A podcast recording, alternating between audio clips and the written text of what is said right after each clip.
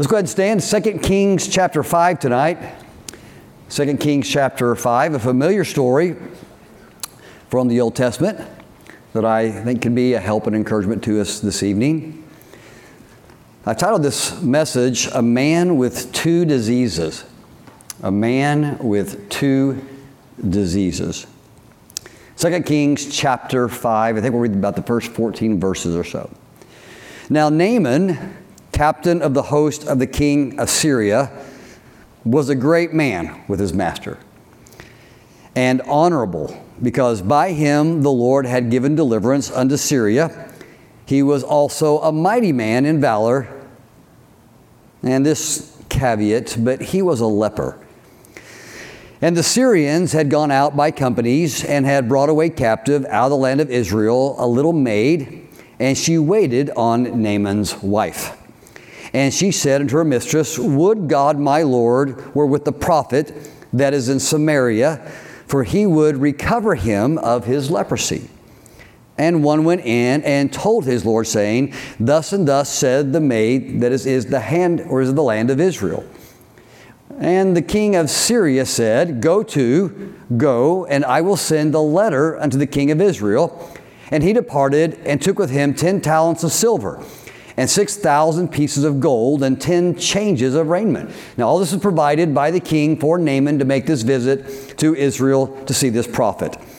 And he brought the letter to the king of Israel, saying, Now, when this letter is coming to thee, behold, I have therewith sent Naaman, my servant, to thee that thou mayest recover him of his leprosy. Can you imagine me, the king, receiving this letter? Like, what? You know, what do you want me to do for this man? And it came to pass when the king of Israel had read the letter that he rent his clothes and said, Am I God to kill and to make alive that this man doth send unto me to recover a man of his leprosy? Like he has no idea what's happening here. And, and he, he's thinking this is maybe a pretext for war, some kind of offense here. Wherefore consider, I pray you, and see how he seeketh a quarrel against me. And verse 8. And it was so when Elisha, the man of God, the man who could do something about this, had heard that the king of Israel had rent his clothes, that he sent to the king, saying, Wherefore hast thou rent thy clothes? Let him come now to me. Like, why didn't you think about this initially to send him to me? And he shall know that there is a prophet in Israel. And so Naaman came with his horses and with his chariot and stood at the door of the house of Elisha.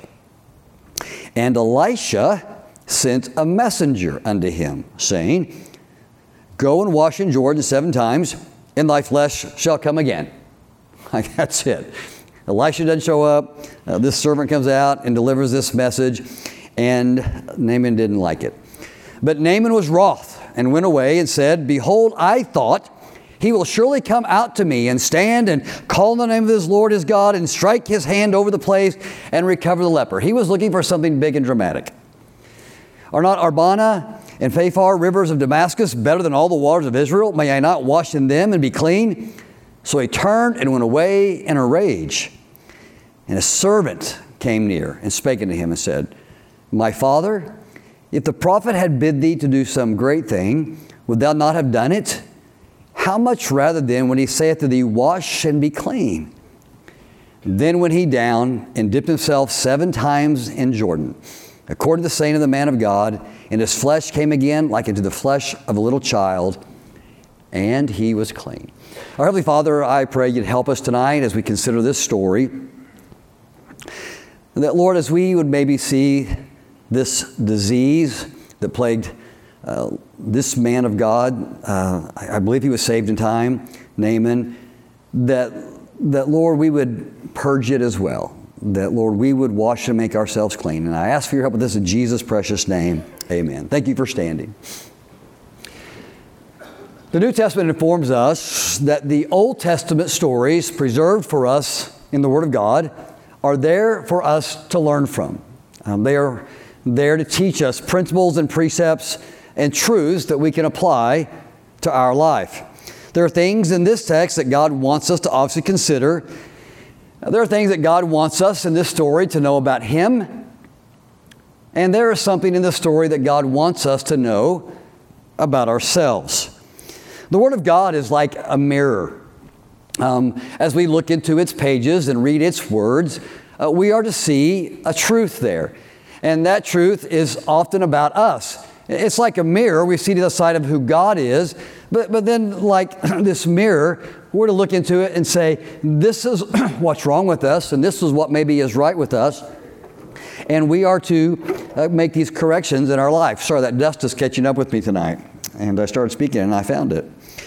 And, and so we're supposed to learn from it. And as we see ourselves, and not just the good, but the bad, we are to make corrections. Well, in the story of Naaman the Syrian, we are introduced to what the Bible calls a great man.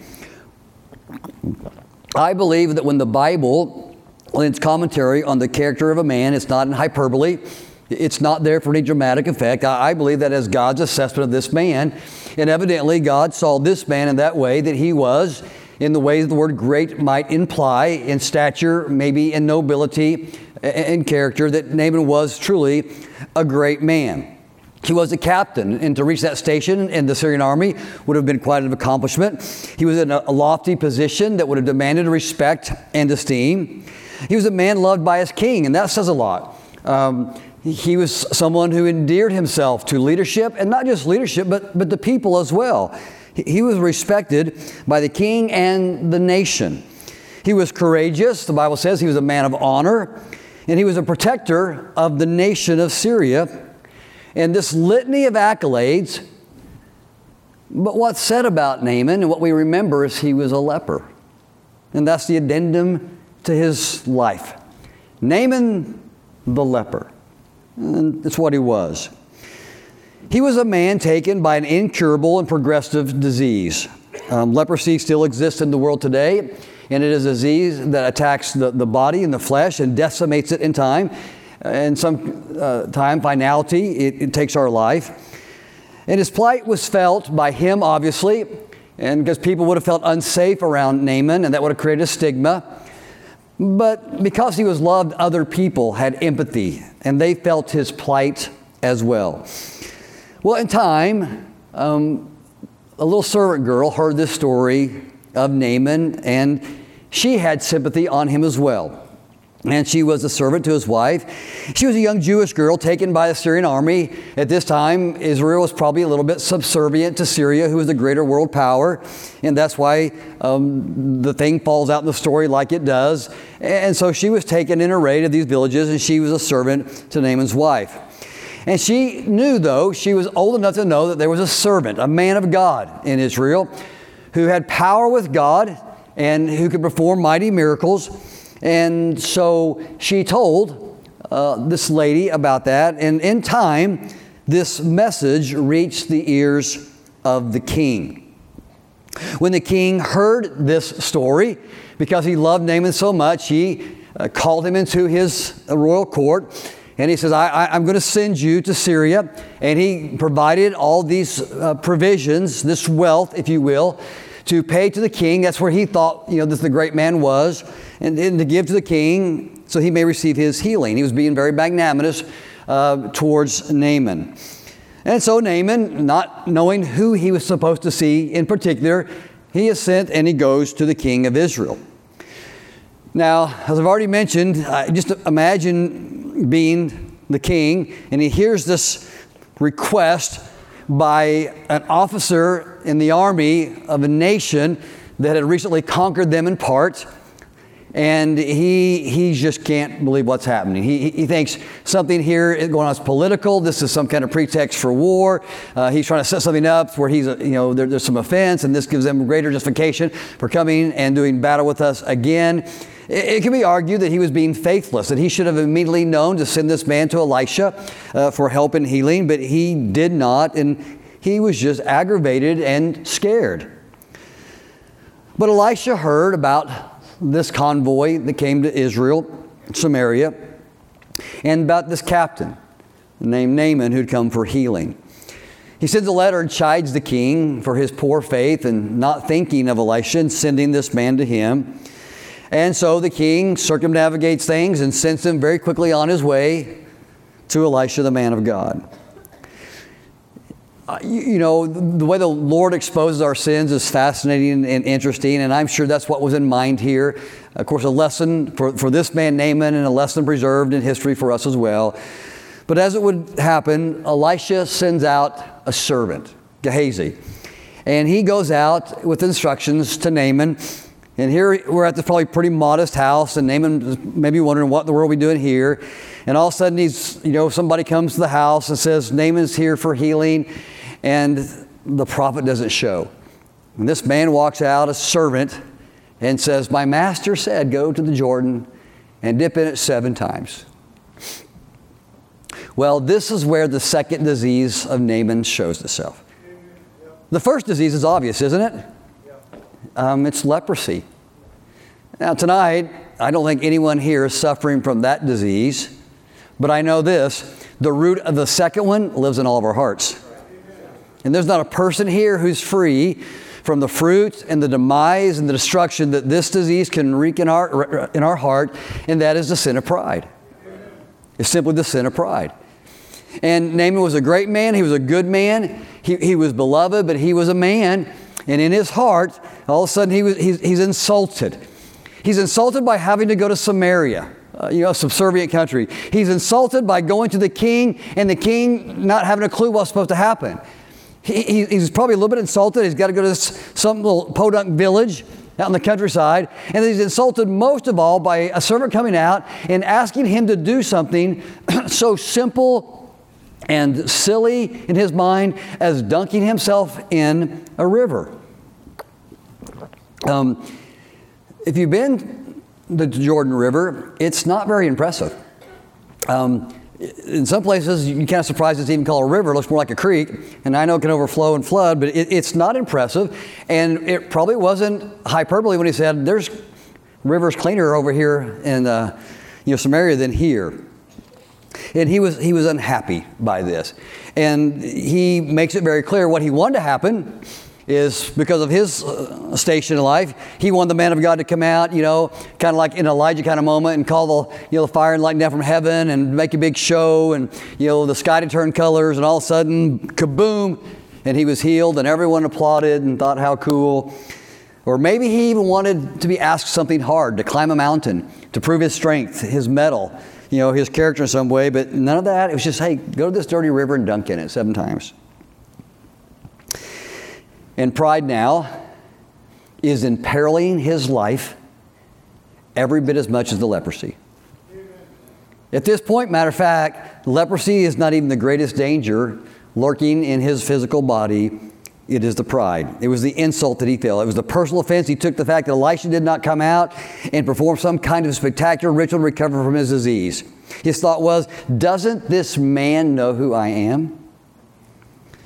Adding to insult to injury, his instruction was to dip in the muddy waters of Jordan. So in a rage, the Bible says, in great pride, he was offended. And in this moment, there's no place for humility in his heart.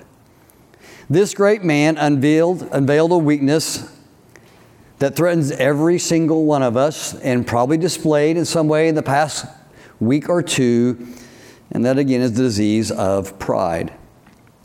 But wisely seeing the opportunity for his master to recover, and the fact that he was about to forfeit this potential for healing, um, the captain's servant thought, we can't, we can't leave here this way.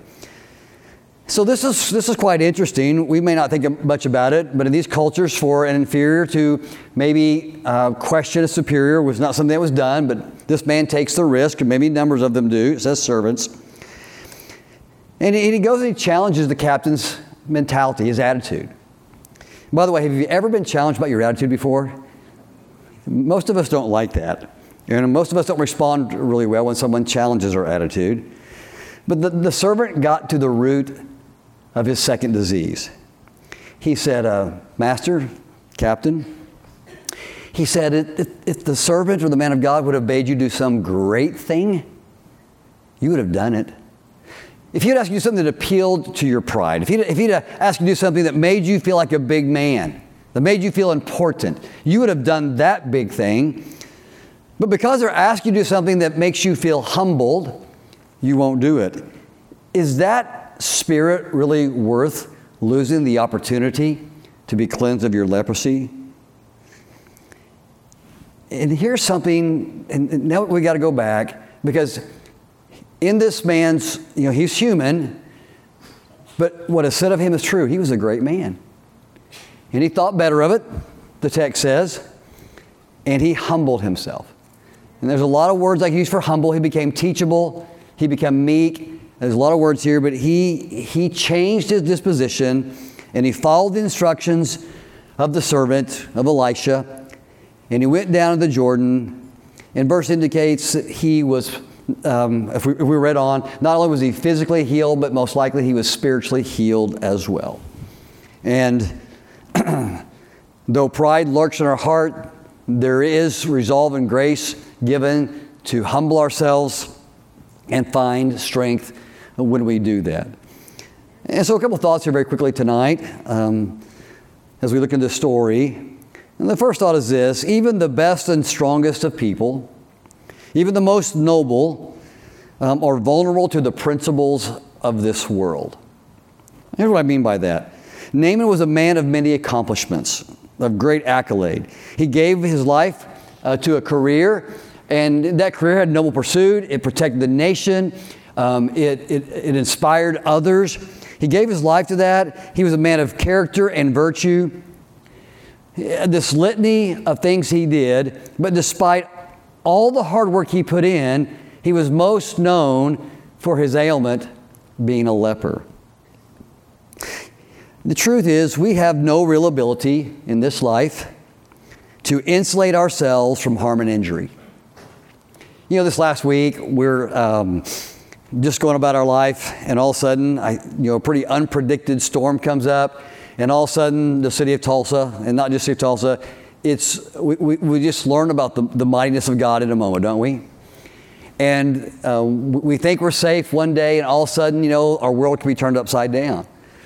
You, we can, and, and I'm all for this, we can eat healthy and we can exercise, we can do all the right things, and all of a sudden, because of some genetic predisposition of our humanity and our fallen nature, we find ourselves with some disease that we thought we could have prevented and we can't. We just cannot completely insulate and isolate ourselves from the hurts of this world. Tragedies, as I mentioned this morning, will often find their ways into our lives. Now, yes, we certainly can prevent a lot of harm in our lives by the way we live and the way we, we conduct ourselves. I think we can um, bring about a preferable destiny to our life in, in many ways by wise choices. But even Paul, what we often call the greatest Christian of all time, knew the sting of suffering and pain. He knew about physical ailment to the degree he asked the Lord three times that it be resolved, and the Lord said, My grace is sufficient for thee. And if it were not for a girl, a little child, pointing Naaman to a source of help, Naaman would have had no hope, would have suffered the fate of this incurable disease, and would have died in it. But here's the thing uh, while you and I can't always isolate ourselves from the injuries of life, we do know now who to go to when these things strike our life. You know, for, for Naaman, it wasn't so intuitive and quick to know to go to the man of God, to go to the Lord, although he learned that time he could trust God with his problems. You and I know that when life and tragedy hits us in a negative way, that we are to take, as Peter would say again this morning, to cast our cares upon the Lord, for he cares for us.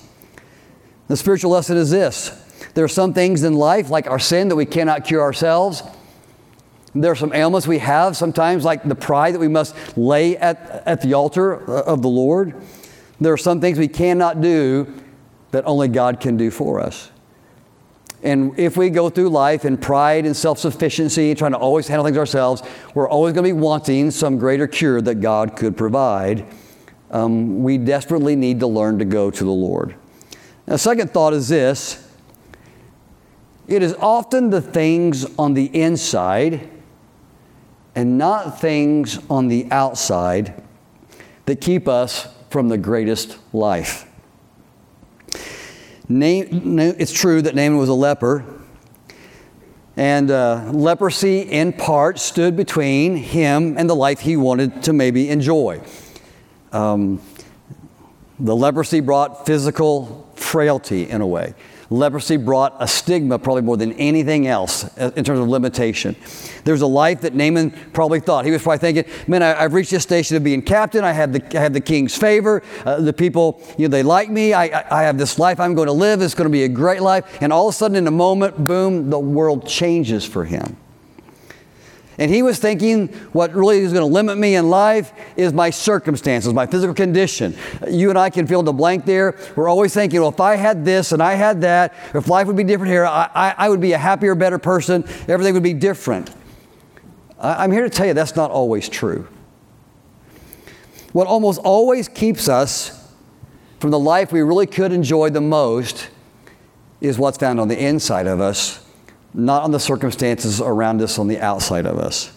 What was really limiting Naaman the most in the text was not his leprosy, but it was his pride.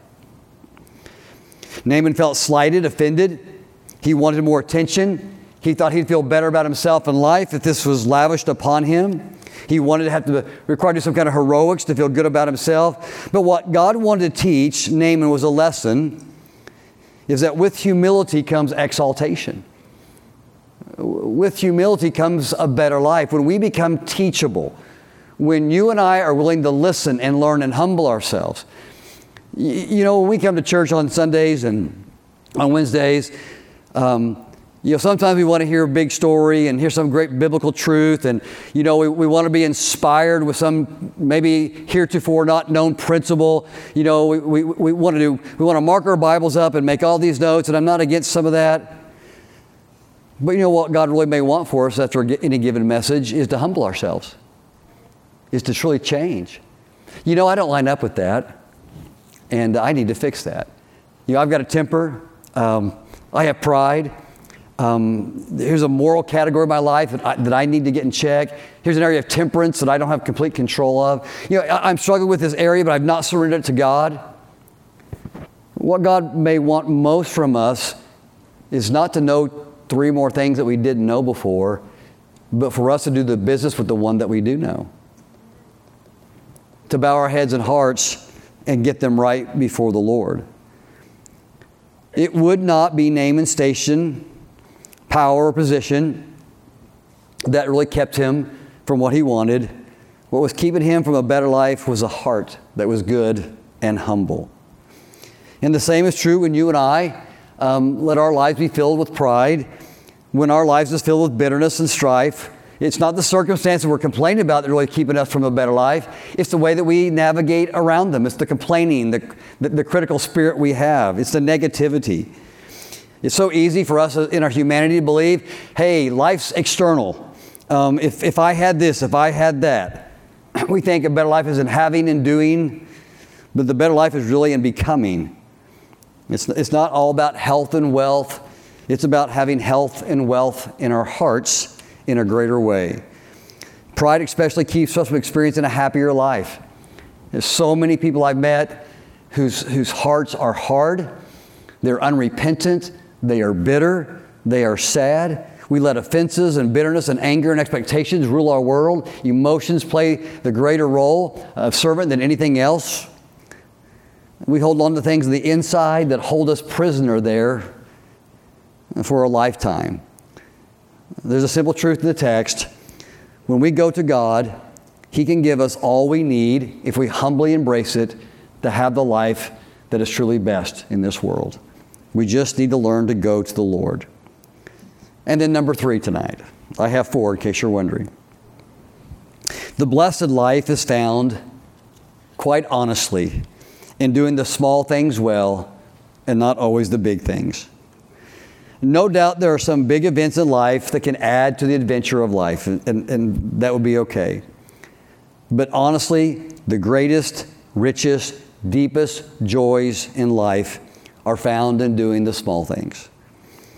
And chief among them is simply obeying, you know, this book doing what God has asked us to do. It may not always seem great big, it may not always seem noble. You know, uh, we, we, can often complain like Naaman, give me some great big thing to do. But I, but I think great joy can be found in doing the little things. Just being right and doing right. Um, joy comes with being right with other people. Joy and a blessed life comes to being faithful in God. I think in being faithful to church and, and establishing fellowship and friendship here, enjoying our family, and making small contributions that add up over a lifetime, those things can change the heart and change the world. Quietly plotting and serving and following God, I think, is one of the greatest joys in life. And then number four, and I'll finish with this one. I, I think one of the things that we need to be to overcome our pride and be more humble, as the text would encourage us to be, is uh, be teachable. Be teachable. Um, no one in this room is past being teachable. I find this fascinating. In the book of Hebrews, there's something said about Moses that I find fascinating. Now, we think about a lot of great things about the life of Moses, but the Bible says this is that Moses was the meekest of men. Look it up, Strong's Concordance. Um, the connotation of that word is he is the most teachable of men. And you think about that. Moses was a little stubborn at times, but when corrected, he always got things right. Uh, it was his uh, tenacity that got things done that could t- sometimes turn to stubbornness. But when push came to shove before the Lord, this man was eminently teachable. Can I tell you that the happiest people, the most accomplished people, the happiest marriages, uh, the happiest teenagers are those who are teachable, those who are willing to learn. To me, the greatest thing we can learn from Naaman is the value of being corrected and uh, not being upset about it. When a man hardens his neck, the Bible says, when he's unreproachable, when he cannot be instructed, when a sermon and preaching and the reading of God's word stops affecting our heart, when, when somebody challenges your thinking or challenges your, your behavior and you will not be corrected, when you're going to counseling and, and, and you refuse to listen to the possibility that maybe there's a little bit of fault in you and that you could do something different and better, when we stop being able to have the humility to receive correction and be teachable, we shut ourselves off from the possibility of a greater life, a future happiness.